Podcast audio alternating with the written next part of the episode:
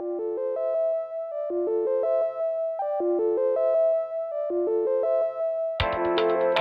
ーシャルヒアリングラジオナビゲーターのプレイワークス滝沢とアルチプルのヘイトーです。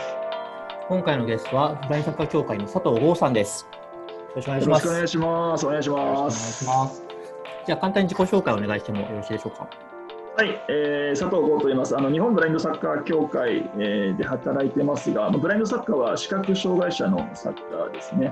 えーそんなサッカーに関わっていますが、まあ、どんなことをやってるかというとですね、まあ、ブラインドサッカーの国内大会ですとか国際大会、えそういった大会の運営の部分の統括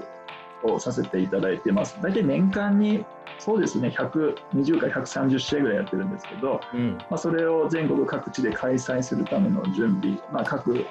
自治体、行政さんとの連携だったりとか、まあ、クラブチームとの連携だったりとかしながら、ブラインドサッカーをまあ全国に広げながら、まあ、協会のビジョンでもあるこう視覚障害者と健常者が当たり前に混ざり合う社会っていうのを、ブラインドサッカーを通じて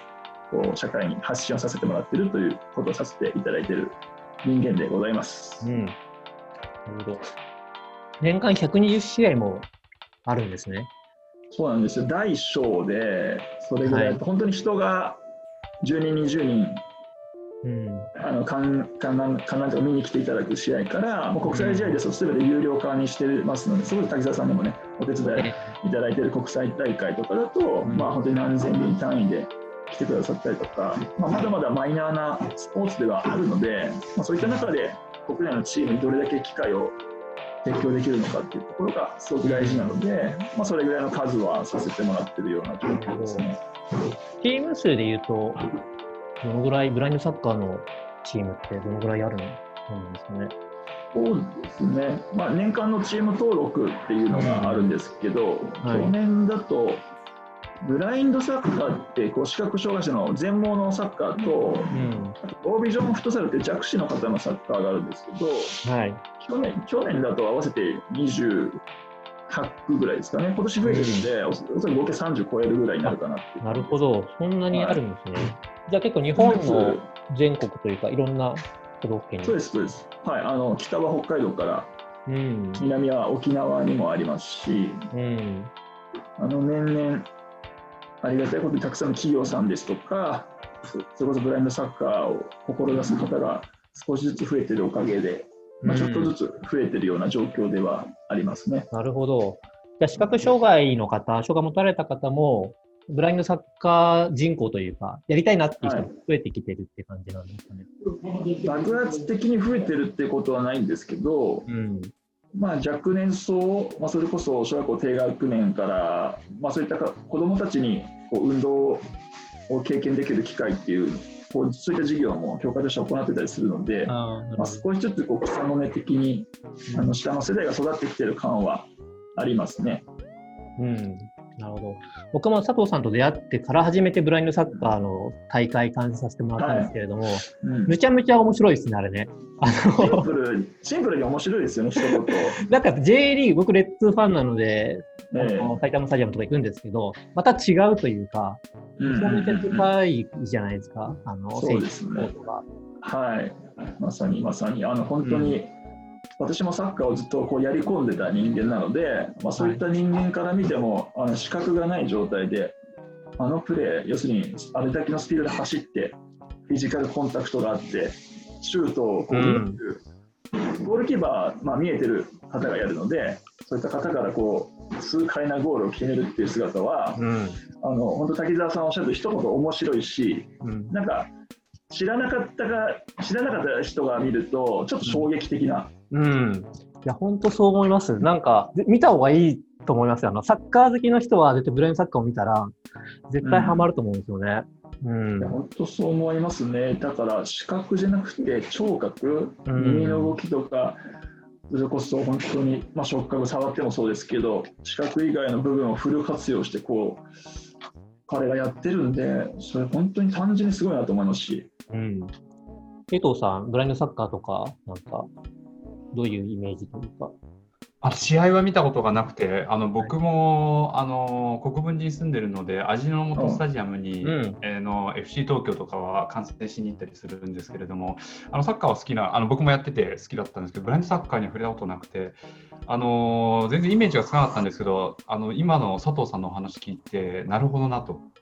うん、その目の見えるゴールキーパーから目が見えない状況の人がゴールを決めるっていうその瞬間はちょっと見てみたいなっていう気になりました。そうですね。うんめちゃくちゃ面白いですね。うんうん一点私から質問なんああ質問なんですけど、あのーあの目をこう隠すようはい覆うようなものをすれば、誰でも参加できるということですかね、ブラインドサッカー。国そうですね国内はそういったルールにしてて、目が見える方も、まあ、厳密に言うとアイマスクをしてアイパッチっていうのはももっと貼るんですけど、まあ、それをした上で、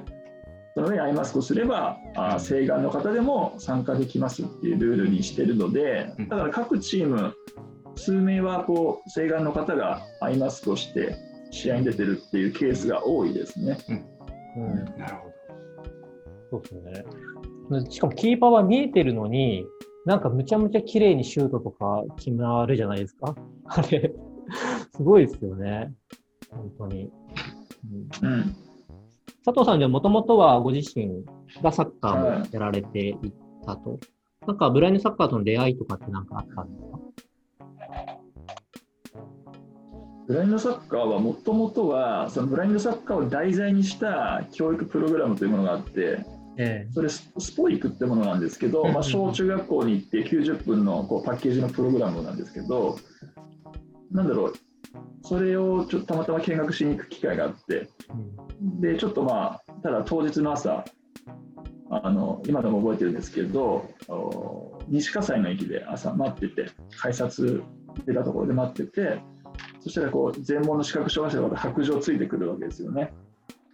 でなちょっとなんかうってなってうってちょっと暗い感じですね。うわっ！みたいな。どうすればいいんだ？みたいな。話しかけれないしなとか思いながらまあちょっと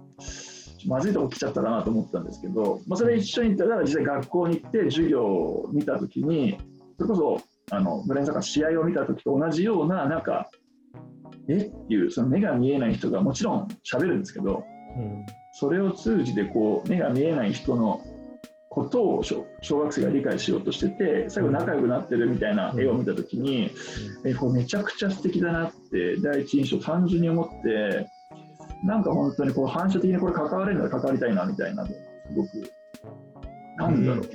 あんまりこう感覚的に訴えられることそんなにないと思うんですけど人生で。はい。これこれこれやみたいな。そんな感覚があって、まあ、ちょっと当時、本当いろいろなんかめちゃくちゃな時期だったんですけど、ちょっとやってみたいみたいなところがあって、そこから2年間ぐらいはそのスポイクってもうずっと、ほぼ毎日小中学校に選手と一緒に行って、うーん。あ、それってなんか何歳というか、もう社会人にななってからというか、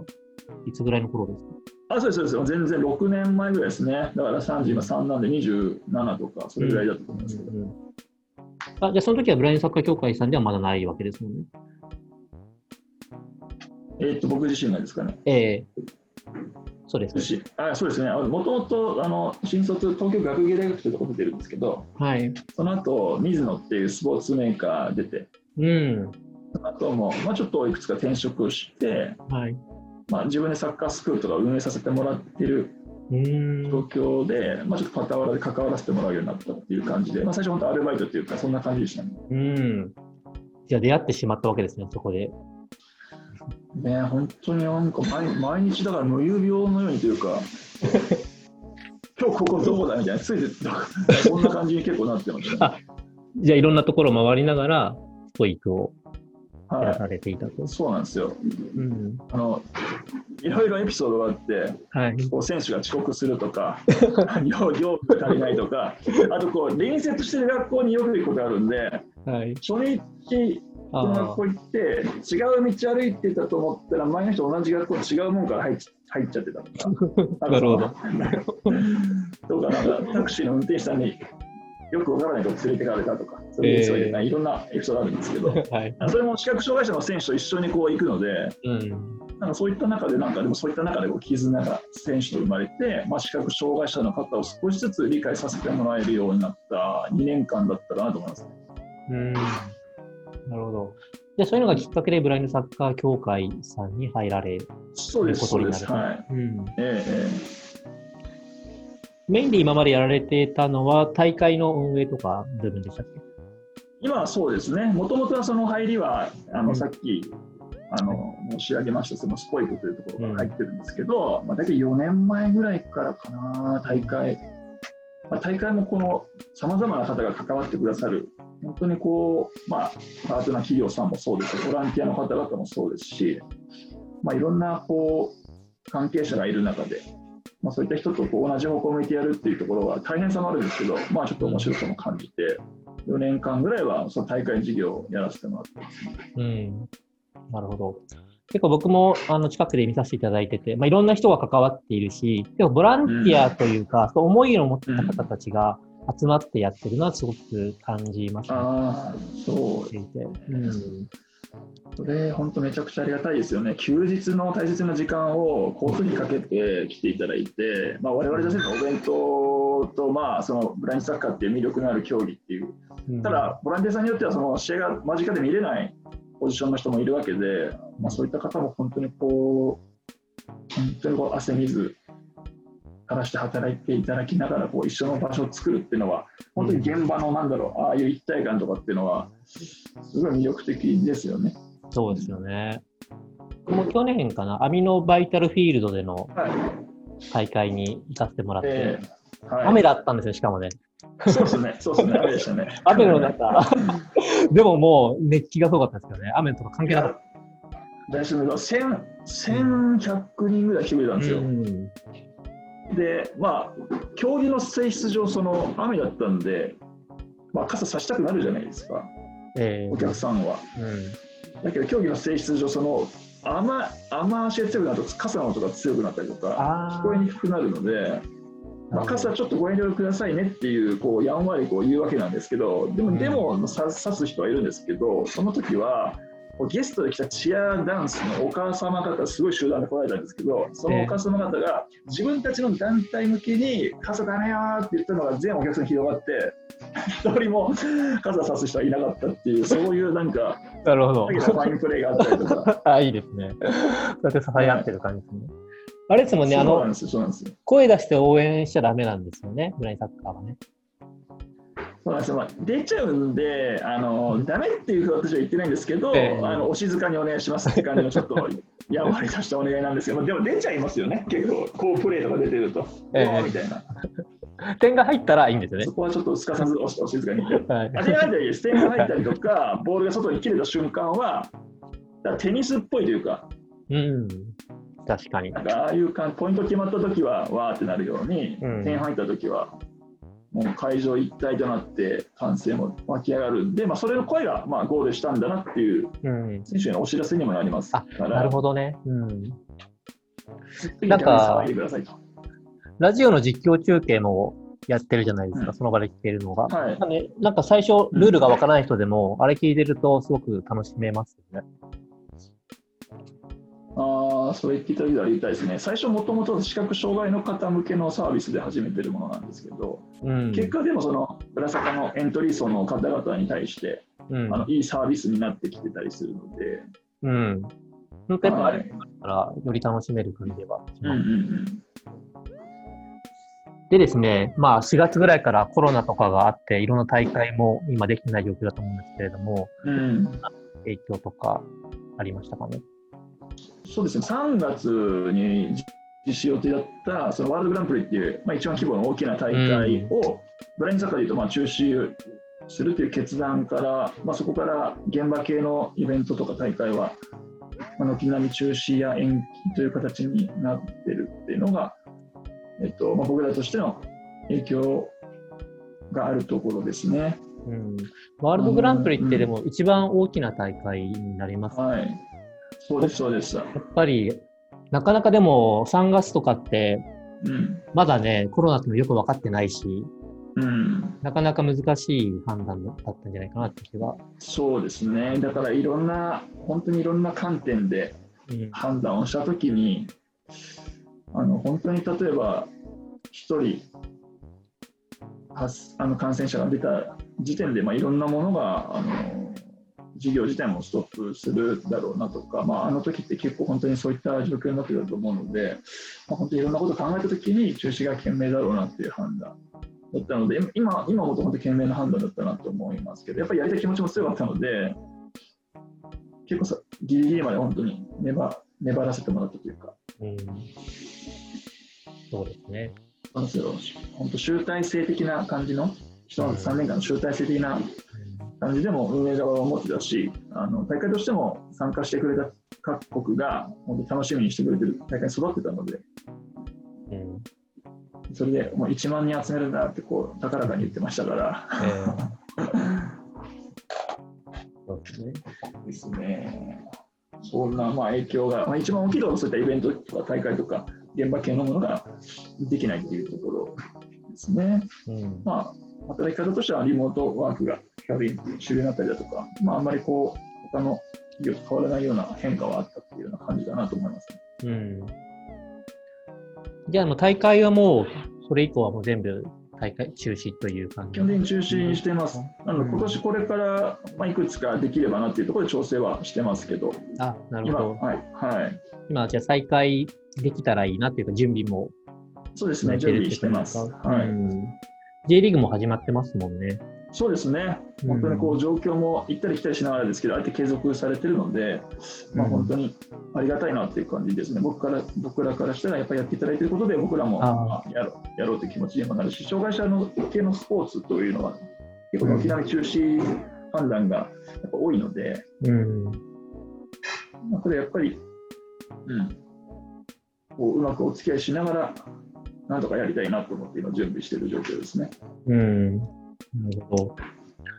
そういった意味では、なんか、あの、パラリンピックの5人制サッカーもね、本当はこの時期にやるはずだったっていうのも。そうですね。この暑さの中ですよね。やばいですよね。この中やるとしたら。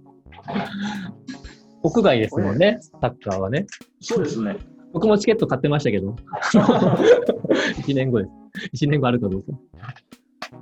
うん。そうですね。なんかでも、この見通しとかってあるんですか？来年、パラ、モニセサッカーってなんか。ちょっとね、本当に何とも言えないところなので、まあ、我々はあるっていうことを願いながら、いろんな準備進めるっていうところですね。やっぱちょっと、ね、本当にこう、何がどうなるかも本当不透明な状況ではありながらも、まあ、1年延期されたっていうことがまあ事実なので、今の現時点では、はいまあ、そこを信じてやってるっていう形で、まあ、代表もこう合宿をうん。あのもちろん感染対策を完全にしながら再開してたりするので、まあ、我々としてはなんかこう、あるということを信じて準備するっていう感じかなっていうふうに思いますね。うん。なんか、プライベートの部分でこんな影響があったとか、こういう変化があったとかってあったりしますか？そうですね、あの飲み、オンライン飲みが本当、後に増えましたよね。ああ、いいですね。うん。あのオンライン飲みをして飲みすぎるっていうこともやっぱりしたんですけど、むしろ、むしろ伸びすぎる。はい、リアルよそのね、寝落ちしちゃうとかもあったりとかするんですけど、まあ、なんで本当、まあ、そういった意味で言うと、はい、あの一番大きな変化は、オフラインというか、リアルで接する機会が、まあ、減ったということと、まあ、意識的にこう、まあ、感染を徹底的に防ぐっていうことを考えてたので、まあうん。防いでた、まあ、屋内、特に密、3密って言われてますけど、そういった環境にはならないようにしてるっていう感じで、まあ、徐々に屋外でこう運動したりするのは、僕、個人的には再開してますけど、うん。こう室内でのそういった場所は、うん、意識的に減らしてますし、まあ、減りましたね、お誘い自体も。うん。うん。なんかオンラインのの飲み飲みって、オンライン飲みって、はい今まで飲んでた人うん。を飲む感じですかそれともなんか違う人とかって変わったりとか？あそうですね、だから幅広がりましたよね、だから、うん。結構気軽にできちゃうじゃないですか、だから本当にこう20人単位でやるときもあれば、あ、それすごい、なかなかの規模ですね。そのブラジルのボランティアさんとかとこうなんか何回かう、ん。それぐらいの規模はでも1回ですかね、20人が集まったのは、まあ、途中で寝てたりする人もいるわけで。あ、なるほど、画面上で寝てるんだ。すごいなだその時思ったのが、いや、本当にお休みで終われるっていいなみたいな感じでしたけあど、確かに。家に帰らなくていいですもんね。終電気にして。そうなんですよね。じゃあ寝るのお休みで終われちゃうんで、あそれいいなと思いながら。確かに。うんですね。あと本当場所選ばず、うん、地地域の他の地域の方ともこのオンライン上ではつながれてそういった場所が持てるっていうのはなんかそのポジティブなっていうかうん。なんかこの本当オンラインのなんか素敵なところだなっていうふうには感じてますけどね。うん。そんなにな、じゃあ抵抗なくやれた感じですか、オンラインの。割り割りかし最初抵抗あったんですけどもうやってしまえば慣れたものでというかだいぶ本当にうんやってますね。どどのどのぐらいのペースで？いや、最近ちょっと落ち着いてますけど、はい本当に全体が、社会がこう全体自粛モードになった時とか、本当にこう、うん毎日とは言わないのでも、うん。2日に1回ぐらいやってましたね。うん。なんかでもやっぱり誰かとつながりたいっていうのは、ね、うん。だし、なんか逆につながれるので、いろんなことができるチャンスだなっていうふうにも思ってたので、だから飲み会だけじゃなくても、こう、いろんな出会いが、このオンラインの社会になったことで結構あるんで、うん。それはすごい、僕としてはポジティブなあの変化ですね。確かに。なんか視覚障害を持たれてる方もオンラインだと、ズームとかって結構ね、普通に使えたりするので、ああ、そうですね。確かに確かに。うん。あと、そうですね、メッセンジャー、メッセンジャーのビデオ通話がいいって方もいるので、まあ、それはそれでパッとできちゃうので、まあ、割かし抵抗なくできてるんじゃないかなっていう感じしますけうん。ど。なるほど。いいですね。でですね、なんかこうコロナの先、このうんなんか10年後ぐらいのスパンで、なんかこうなっていくんじゃないかだとか、こうなってほしいみたいな、うんでなんかイメージありますか？ね。10年後かは分からないんですけど、ちょっとね、この最初始まる前にもちょっとお話しさせてもらってましたけど、はい。まあ、オンラインで、まあ、気軽にこうつながれるようになって、まあ、オンラインでこう人とつながりながらいろんな事業が行われたりとか、なんか新しい価値が世の中に発信されるって、もう生まれてると思うんですけど、うん。まあ、そういったオンラインを中心に回っていく社会っていうものと、あとはスポーツの現場のその尊さとか、そういったものはやっぱり逆にすごく感じるんですよね。一回こう日本代表に合宿行った時も、やっぱり現場っていいなみたいな、うん人とつながれて、一緒に準備をしてとか、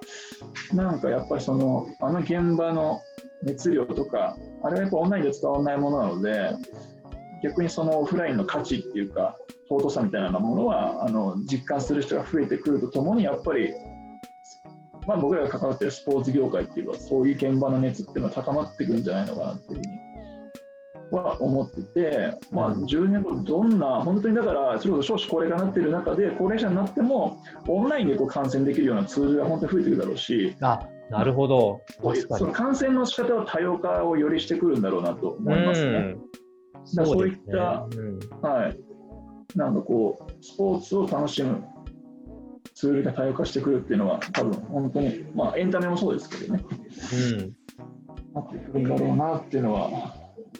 予想されるので、なんか今逆にその試験的な、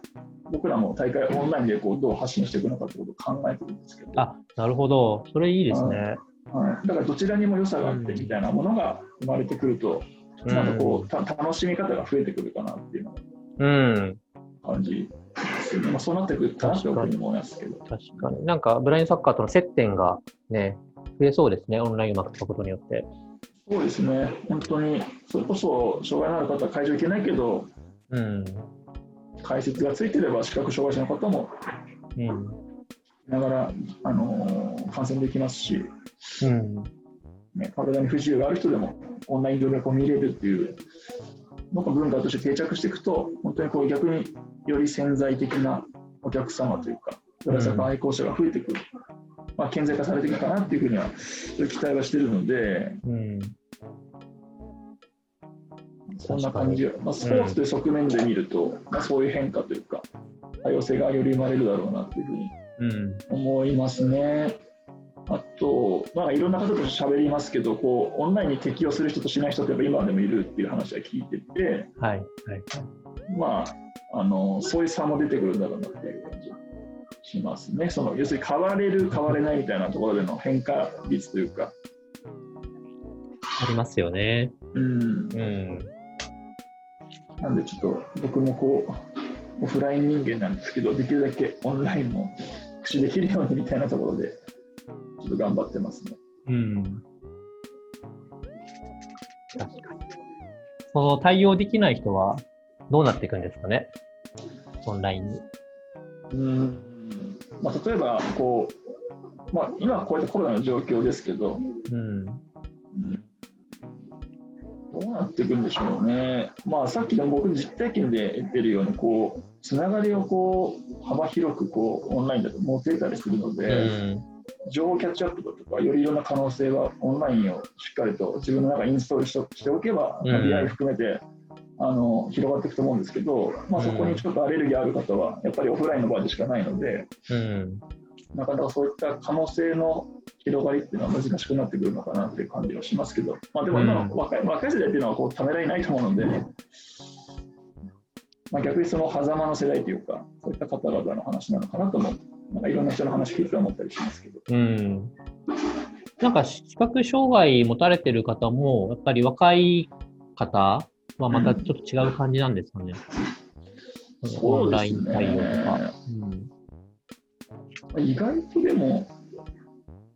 あまり年齢でその違い感じてないかもしれないですね。うん。うん。うん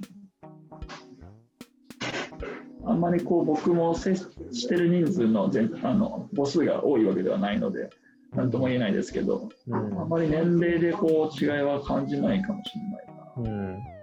うん、なるほど。確かにでもはい。なんかでも、ブラインドサッカーの障害者スポーツこそ、テクノロジーというか、オンラインを使うことによって、なんかすごい可能性、感染の可能性がうんあるんだなっていうのを、なんか改めてちょっとヒントもらった気がうんしますね。うん。そうですね。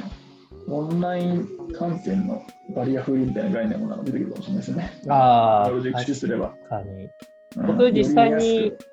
やすグラサが観戦してるときに、ラジオ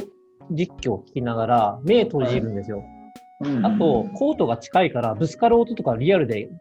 感じるじゃないですか。はいはいこれでなんか頭で想像してみると結構面白いんですよね。今こうやって動いてるんじゃないかみたいな。なるほど、なるほど。なんかそういう感覚はオンラインでもできる気がするんですよね。確かに、確かに、その想像しながらやるって面白いですね。いいですね。うん。なんかそのボールが蹴られる音とかがすごくリアルに聞こえてくるだとか、いやうんから、とかなんかすごく確かに、確かに。新しい体験な感じが。逆に喋っちゃいけない、応援しちゃいけないじゃないですか。あの、ねだからだだからこそ、なんか遠隔でもよくて、その代わり遠隔だから、オンラインだからこそ、ボールの振動とか、なんか選手とかぶつかる音とかが、より近くに聞こえるみたいな、うんうんうん。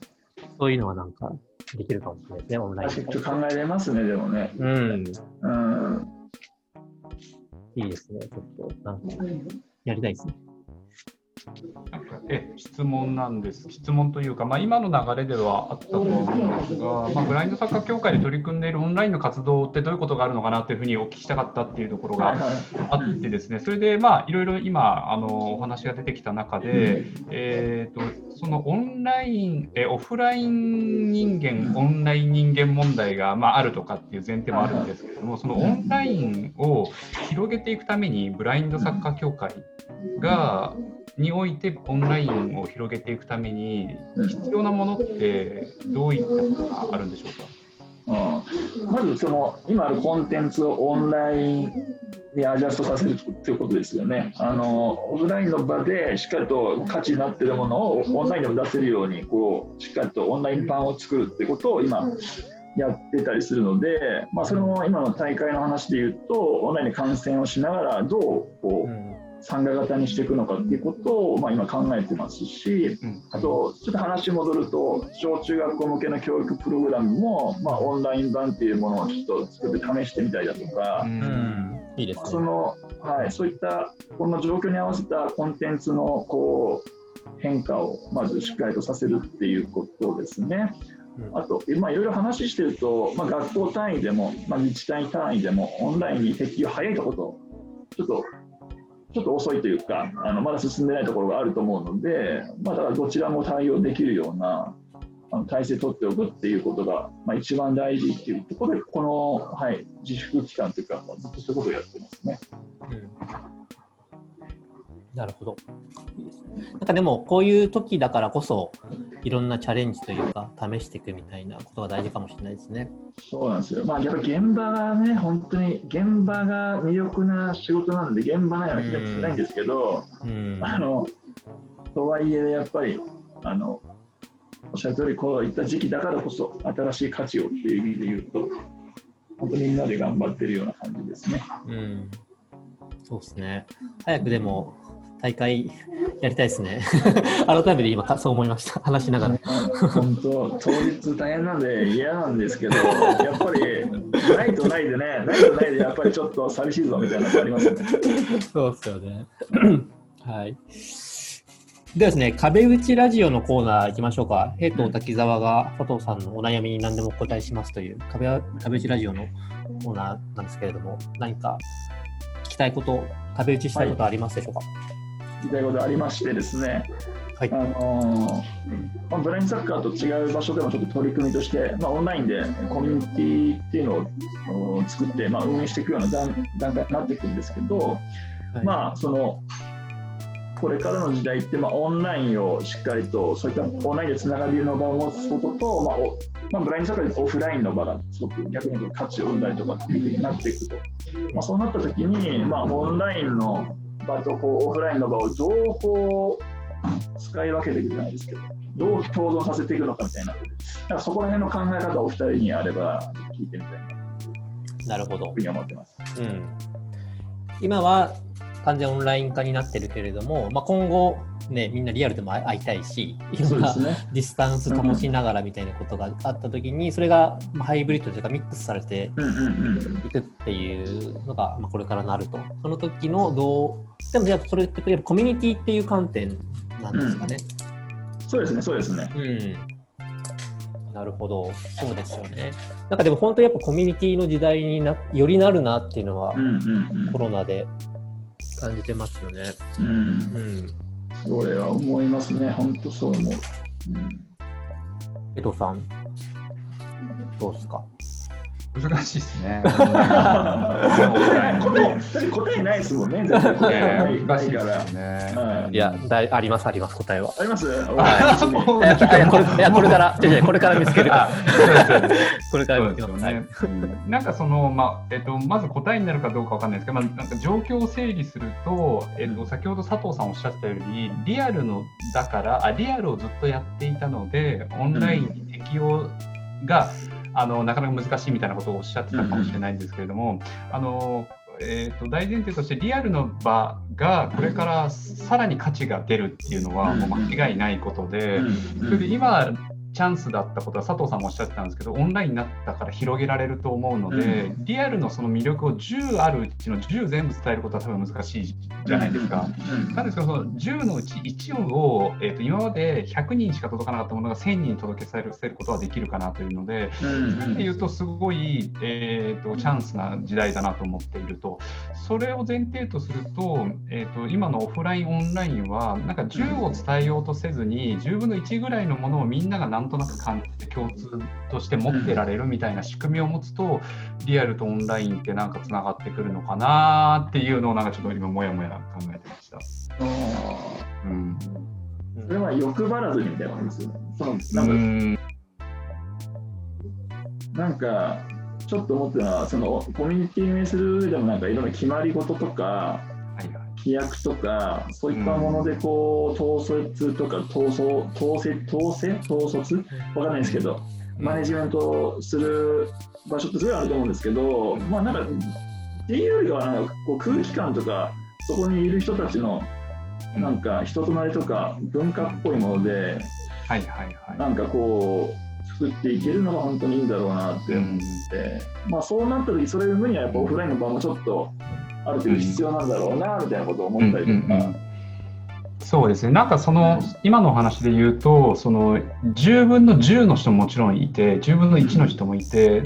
なんそのなんですか情報、えーと、どこまで関わりたいかというか、もっとカジュアルに関わりたいとか、人もいっぱいいると思うんですよね。それで、僕まだ見たことがないんですけど、いきなりじゃあリアルというか、試合見に行くかっていう、なかなかハードル高くて、であれば最初にもうちょっとライトなもので、コンタクトポイントというか、タッチポイントがあると、僕もそのなんか輪に入れる気がしていて、そこから順序をこうでですねリアルの場に行けたらいいなとか思っていてなのでまあ飲み会で言うといつ来てもいいしいつ帰ってもいいよみたいな飲み会は非常に参加しやすいじゃないですか。えでもなんか最初挨拶が会長の挨拶があるからこの時間までは絶対いてくださいみたいなこと言われるとすごいプレッシャーでなかなか参加しづらいというかなんかそういうファジーな感じというか。えーなんですかね。あななんかでも、今ので言うと、しっくりきたのが、やっぱステップを踏むには逆に両方あった方がいいだろうなみたいな。なんかオンラインってより気軽なんで、最初のエントリーっていうか、最初の入り口の部分は結構関わりやすいから、はい、そこをフックにこう、オフラインの場合にこう、そうです。こういう設計をしておくと、関わり方の濃淡も認めることができて、インクルーシブなコミュニティになるのかなっていう、まあ、インクルーシブというか、まあ、お互い認め合うというか、認め合えるというか、今の、はい、ちょっとしっくりきましたね。今日今日の冒頭でおっしゃってらっしゃった佐藤さんがおっしゃってらっしゃったブラインドサッカーの魅力の、うん。なんていうんですかね、がすごい僕はズバッと刺さりました。うん、なのであ、あの言語を多分いろんな手法でコミュニケートしていくと、多分、うん、あの僕が今日刺さったような人たちは多分多くいる、あ刺さる人は多くいるなっていうふうな感じはしました。それが文章なのか、わかんないですけど、音楽なのか、映像なのか、わかんないですけどね。えーねうん。滝沢さんどうですか？はい。自分も視覚障害のある方とオンラインワークショップとかよくやってるんですけど、うん、あのー、例えばカメラをオフにしちゃえば誰が視覚障害者って分かんないんですよね、普通に話してる、実は視覚障害者いましたみたいな、うん、それがオンラインのいいとこな気がして。いて、場所とか障害有無関係なく、まあ、特に視覚障害の方だと関係なくフラットに対話ができるっていうところがやっぱりオンラインの価値だと思っているんですね。なのででもなかなかこう深いところまではなかなか行きづらいその画面越しなのでなんていうか体で感じるものがないじゃないですか画面越しになっちゃってそこはなかなか難しいんですけど気軽にいろんな人と話せるっていうのはやっぱりオンラインだからできることだとは思っていてそこはもうとことん利用していろ広げていけばいい気はいますと、僕もいくつかコミュニティやってる中で、でもそろそろ飲みたいよねっていうのが 出てきた。とはいえ、やっぱり飲みたいよねっていうのがだんだん出てきたんです僕らの中でも。でも、まあ、ちょっとディスちゃんと対応しながらであれば、少人数であれば、まあ、大丈夫じゃないですか、ちゃんとマスクとかしたりだとか、うん、大声喋んなかったら。なので、なんか少人数でのよりこう体感するような場っていうものは、あのもう作れるので、オンラインで、まあ、浅くとは言わないけど、広くいろんな人と出会っときながら、たまにオフライン、リアルで2人とか3人で飲むみたいな、この入り口があってこう、オンラインからオフラインっていう流れがうまく回っていくと、なんか、ただのオフラインだけじゃないコミュニティのあり方、オンラインだけじゃないコミュニティのあり方っていうのがある気がしているんですよね。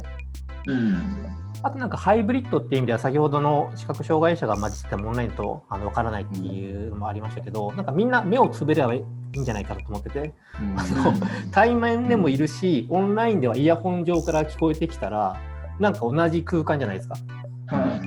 わかります？あのおリアルで集まってる人も目をつぶると。そしたらオンラインの人も例えばズーム越しから音は聞こえるじゃないですかイヤホンから。はいはいで飲む飲めば 同じ同じ対か同じ場を共有できるみたいな。っていうのをちょっと今ブラインドサッカーからなんか出てそうですね。まあ今は本当に共有というかなんか同じものをこうシェアするみたいなのは、うん、なんかそういったなんだろう共有共感コミュニティを運営していく上ではめちゃくちゃ大事だなっていう感じしますね。そうですさっきは滝沢さんがおっしゃってたラジオ、ちょっと僕ラジオ聞いてないんでどういう状況かわかんないですけど、実況中継があり、リアルのその、なんていうんですか、えっ、と、体と体が当たるとか、ボールで音が鳴るんですよね、おそらく。その音が聞こえたりとかっていう現場のこのあと息の吐息の音とかあと走るタッタッタッタっていう音と,、えー、と実況中継のの、えー中継だけあるラジオというか音音データがあるとすごいそれは面白いなと思います、うん、それ聞いてみたいなと思いました。そういうのは、うん。結構、両サイドにフェンスがあるじゃないですか。うん。あぶつかる音とか、そこがやっぱりすごい。しかも近いんですよね、コートがね。そうですね、近いです。うん。なるほど。あそうその迫力が、ーしかも見え見えてないのにみたいな。うん。なるほどね。サイズでいうとバスケットコートテニスコートえっと、フットサルのコと一緒ですね。なるほど、はいうんうん、で、ゴールキーパーの裏側で、えコーチって言うんでしたっけ？声かける。ガイドですね、ガイド。ガイドか。うん。はい。なんで、攻める方向の選手は、ガイドの声や音を聞いて、あなんかあれも、あれもいいですね。声かけ合ってる感じ。ねチーム内で。うんーあーだから本当究極のね、コミュニケーションスポーツっていうのも、確かにあいや、あほんとそうだわ。それだったらもうみんなにマイクつけてやってもらったらどうですかマイク。で全員の声が聞こえるというか、それ面白いですね。面白いですね。うんしかもアバターみたいにちゃんとこうやってアイコンになってて、その人の声がなんか、あの、なんかうんインティゲーターでわかるように、確かに。とかになったら、この人がいし何言ったかとかってなると、うんめちゃめちゃ面白いと思うんですね、情報力。うん。えいや、それ面白いですね。多分、うんあと選手、試合中17、8個ぐらい音が、要するに一気に入ってくるんですよね。えはいはい。うん。で、それ多分、プレイヤーとして優れてる選手って、取捨選択をしてたりとか、だからゴール目指したいときは誰の声を聞くとか、あと守備のときは陣形を崩したくないから誰がどこにいるか声かけ合うとか、なるほどああ、面白い。そういうなんか声の発声から何を意図した声なのかみたいなのがなんか今のだと分析面白いですね。うん確かに。相手チームの声かもしれないですもんね、そこはね。そうなんですよそうなんですよね。うんそっか、聞き分けてるんだ、必要な音を、う声を。んですね逆にあの始めたばかりの選手とかだと情報が本当にごちゃごちゃになるのでうんあの海外の女子の選手でしかいて逆に走っちゃったりとかしてましたね。ああうんでもそれ自分がピッチに立ってやると その気持ちが分かるとあ。いうかいや。そう。あうん 僕はあの壁際に張り付いたボール待つだけですからこうやってうん。ーわかんないと思う、もう向きが、どっち向いてるかが。あだからピッチ上ではめちゃくちゃ勇敢ですね彼らは。うん。そうですよね。うんいや、でもやっぱそれをなんかオンラインで遠隔で体感できたら、なんか、そうですね。村里の魅力がより伝わる気がしますね。うんうん